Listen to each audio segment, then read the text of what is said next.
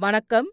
நீங்கள் கேட்டுக்கொண்டிருப்பது புஷ்பலதா பார்த்திபனுடன் கதை செண்டு சிவகாமியின் சபதம். எழுதியவர் கல்கி கிருஷ்ணமூர்த்தி. பாகம் இரண்டு காஞ்சி முற்றுகை. அத்தியாயம் முப்பத்தி மூன்று வரவேற்பு. வாத்திய கோஷத்தையும் ஆரவாரத்தையும் கேட்டு ஆயனரும் அத்தையும் அங்கே வந்து சேர்ந்தார்கள். ஜனக்கூட்டம் நெருங்கி வந்து கொண்டிருந்தது. கொஞ்ச தூரத்தில் கூட்டத்திலிருந்து ஒரு தனி உருவம் வெளிப்பட்டு முன்னதாக விரைந்து வந்தது. அந்த உருவத்தைப் பற்றி எவ்வித சந்தேகமும் ஏற்பட நியாயமில்லை. குண்டோதரனுடைய உருவந்தான் அது. குமார சக்கரவர்த்திக்கு பலமான கோபம் உண்டாயிற்று. ஆஹா இந்த மூடன் என்ன காரியம் செய்தான்? குமார சக்கரவர்த்தி வெள்ளத்தில் அகப்பட்டு கொண்டார் இங்கே வந்து ஒதுங்கியிருக்கிறார் என்று ஊரிலே சொல்லியிருக்கிறான். இவ்விடம் தங்கும் சொற்ப நேரத்தை சிவகாமியிடம் பேசிக்கொண்டு கழிக்கலாம் என்று நினைத்தால் அதற்கு இடமில்லாமல் செய்துவிட்டானே. சிவகாமிக்கு சொல்ல வேண்டியது கேட்க வேண்டியது இன்னும் எவ்வளவோ இருக்கிறதே. சைன்யமின்றி தாம் தனித்து வந்திருப்பது பற்றியும் ஆயனரும் சிவகாமியும் தம்முடன் இருப்பது பற்றியும் அவர்கள் என்ன நினைப்பார்கள்? ஆ இந்த மூடன் குண்டோதரன் எவ்வளவு சங்கடமான நிலையில் தம்மை கொண்டு வந்து வைத்துவிட்டான் ஆயினும் அவனிடம் தற்போது கோபம் கொள்வதில் பயனில்லை. நடந்த தவறு நடந்துவிட்டது. எப்படியோ இந்த சங்கடமான நிலைமையை சமாளித்தாக வேண்டும். இப்படி சிந்தனை செய்து கொண்டு சற்று பின்னாலேயே மாமல்லர் ஒதுங்கி நின்றபோது குண்டோதரன் தம்மிடம் வராமல் ஆயனரிடம் நின்று ஏதோ சொல்லுவதை பார்த்தார். பிறகு சிவகாமியின் காதோடு ஆயனர் ஏதோ சொன்னார். இருவரும் மாமல்லர் இருந்த திசையை நோக்கி புன்னகை புரிந்தார்கள். ஜனக்கூட்டம் இதற்குள் அருகில் வந்துவிட்டது. கூட்டத் தலைவர்களாக தோன்றிய இருவர் பூரண கும்பத்துடனும் புஷ்ப தாம்பூலம் பழம் வைத்திருந்த தட்டுகளுடனும் எல்லோருக்கும் முன்னால் வந்தார்கள். குண்டோதரன் அவர்களுக்கு ஆயன சிற்பியாரை சுட்டிக்காட்டினான்?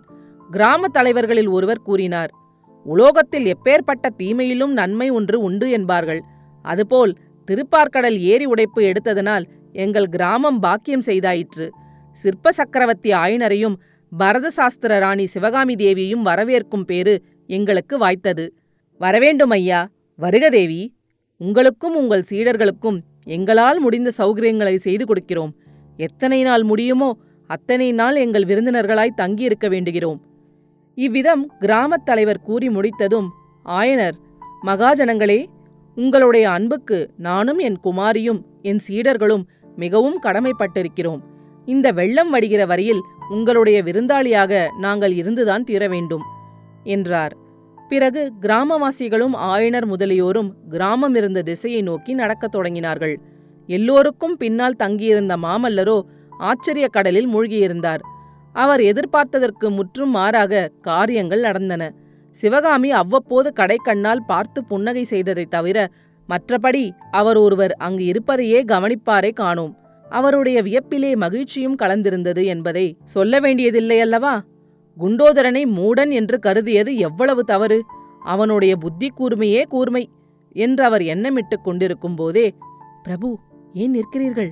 போகலாம் வாருங்கள் என்று குண்டோதரன் அவர் பின்னாலிருந்து காதோடு சொன்னான். என்னை அவர்கள் அழைக்கவில்லையே அழையாத இடத்துக்கு நான் எப்படி போவது? என்றார் மாமல்லர் நரசிம்மர். ஏன் அழைக்கவில்லை? ஆயனரிடம் உங்களுடைய சீடர்களுக்கும் வேண்டிய சௌகரியம் செய்து கொடுக்கிறோம் என்று சொன்னார்களே காதில் விழவில்லையா? நீங்களும் நானும் ஆயனரின் சீடப்பிள்ளைகள் என்றான் குண்டோதரன். சத்ருக்னரின் ஆட்கள் எல்லாம் உன்னைப் போலவே புத்திசாலிகளாய் இருப்பார்களா குண்டோதரா? அப்படியானால் ஆயிரம் புலிகேசி படையெடுத்து வந்தாலும் நாம் அத்தனை பேரையும் யுத்தத்தில் ஜெயித்து விடலாம் என்றார் மாமல்லர். ஆயனரின் சீடர்கள் இருவரும் ஜனக்கூட்டத்துக்கு சற்று பின்னால் தங்கி சென்றார்கள். மாமல்லர் அப்படி ரொம்பவும் பின்தங்கிவிடவில்லை என்பதையும் சிவகாமியின் கடைக்கண் பார்வையை தெரிந்து கொள்ளக்கூடிய தூரத்திலேயே போனார் என்பதையும் உண்மையை முன்னிட்டு நாம் குறிப்பிட வேண்டியிருக்கிறது. கிராமத்துக்கு கிட்டத்தட்ட போனபோது ஜனக்கூட்டம் மேலும் அதிகமாயிற்று. ஊரே திரண்டு வந்துவிட்டது போல் தோன்றியது. ஊருக்குள்ளே ஒவ்வொரு வீட்டு வாசலிலும் விதவிதமான வர்ண கோலங்கள் போட்டு அலங்கரித்திருந்தார்கள். ஊர்வலத்தை ஆங்காங்கு நிறுத்தி கிராமத்து பெண்மணிகள் சிவகாமிக்கு ஆரத்தி எடுத்தார்கள். கடைசியில் கிராமத்தின் கீழ்ப்புறத்தில் இருந்த சிவாலயத்துக்கு அனைவரும் போய் சேர்ந்தார்கள். ஆலயம் சின்னதுதான் ஆனால் அழகாயும் சுத்தமாயும் இருந்தது. செங்கல் சுண்ணாம்பினால் கட்டப்பட்ட வெளிமதிலை தாண்டி உள்ளே போனதும் விசாலமான பிரகாரம்.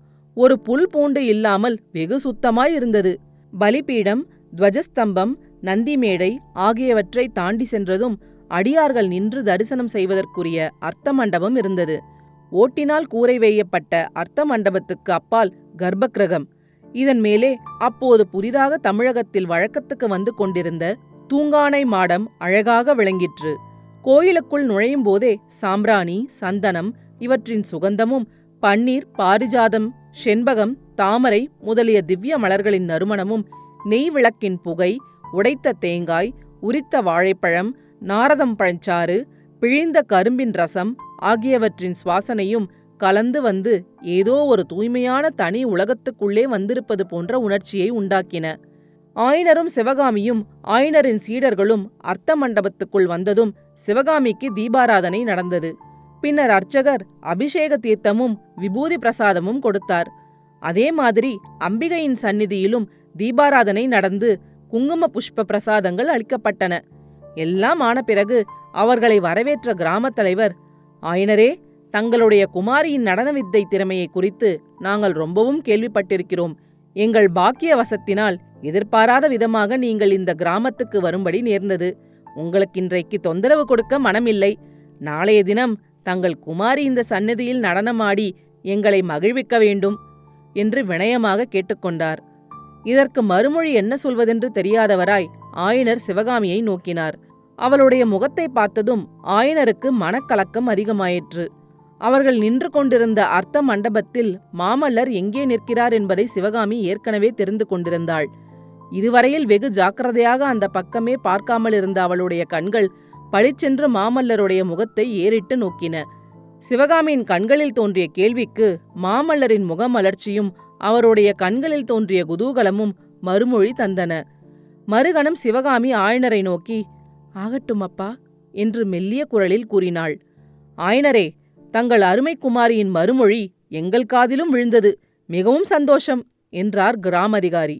இதற்குள்ளே மறுநாள் நடனமாட சிவகாமி சம்மதித்து விட்டாள் என்ற செய்தி பரவி அர்த்த மண்டபத்திலும் வெளிப்பிரகாரத்திலும் நின்று கொண்டிருந்த ஜனங்களுக்குள் கலகலப்பு ஏற்பட்டு அது ஆரவாரமாக மாறியது. இந்த கலகலப்புக்கும் ஆரவாரத்துக்கும் இடையே ஆயனர் கிராமத் தலைவரை பார்த்து ஐயா சிவகாமியின் நடனப் பயிற்சி நின்று ஏழெட்டு மாதமாகிறது. ஆனாலும் பாதகமில்லை. நீங்கள் காட்டும் அன்பானது சிவகாமியின் மனதையும் ரொம்பவும் கவர்ந்திருக்கிறது. ஆகையினால் நாளைக்கு உங்களுடைய விருப்பத்தை நிறைவேற்றி வைக்க சம்மதிக்கிறாள். ஆனால் சிவகாமியின் நடனக்கலையை பற்றி நீங்கள் இவ்வளவு தூரம் தெரிந்து கொண்டிருப்பது எனக்கு வியப்பாய் இருக்கிறது உங்களுக்கு எவ்விதம் தெரிந்ததோ? ஒருவேளை என் சிஷ்யன் குண்டோதரனுடைய வேலையோ இது? என்று கூறி குண்டோதரனை நோக்கினார். அப்போது கிராமத் தலைவர் இல்லை ஐயா இல்லை. தங்கள் குமாரியைப் பற்றி ஏற்கனவே எங்களுக்கு நாவுக்கரசர் பெருமான் தெரிவித்திருந்தார் என்றார். ஆஹா! நாவுக்கரசர் இங்கே வந்திருந்தாரா? உங்களுடைய பாக்கியந்தான் என்ன? என்றார் ஆயனர். நாங்கள் பாக்கியசாலிகள்தான். ஆறு மாதத்திற்கு முன்னால் நாவுக்கரசர் பெருமான் இந்த புண்ணியம் செய்த கிராமத்துக்கு வந்தார். அவருடைய திருக்கரத்தில் உழவாரப்படை பிடித்து இந்த ஆலயத்தின் பிரகாரத்தை சுத்தம் செய்தார். நாங்களும் அந்த திருப்பணியில் ஈடுபட்டோம்.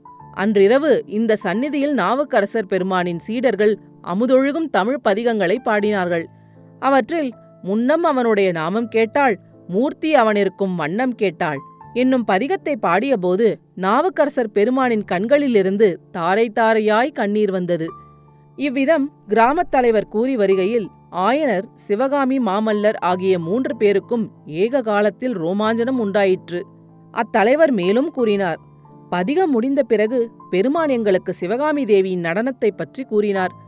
தாங்கள் தங்கள் குமாரியுடன் காஞ்சியில் அப்பெருமானுடைய மடத்துக்கு வந்திருந்ததையும் அப்போது சிவகாமி இந்த பதிகத்துக்கு அபிநயம் பிடித்து மூர்ச்சித்ததையும் பற்றி தெரிவித்தார். நேரில் இவ்வளவு விரைவில் உங்களையே வரவேற்கும் பாக்கியம் எங்களுக்கு கிடைக்கும் என்று அப்போது நாங்கள் கனவிலும் கருதவில்லை. வாகீச பெருந்தகைக்கு எங்களுடைய ஞாபகம் இருந்தது நாங்கள் செய்த புண்ணியம் என்றார் ஆயனர்.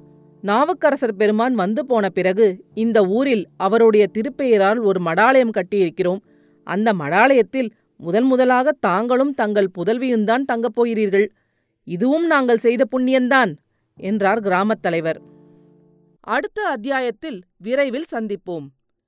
கதைச்செண்டு பற்றி உங்கள் நண்பர்களிடமும் உறவினர்களிடமும் பகிரவும். உங்கள் கருத்துக்களை கமெண்ட்டுகளில் பதிவிடுங்கள். உங்கள் கருத்துக்களை கேட்க ஆவலுடன் காத்துக் கொண்டிருக்கின்றேன். நன்றி. நீங்கள் கேட்டுக்கொண்டிருப்பது புஷ்பலதா பார்த்திபனுடன் கதை செண்டு.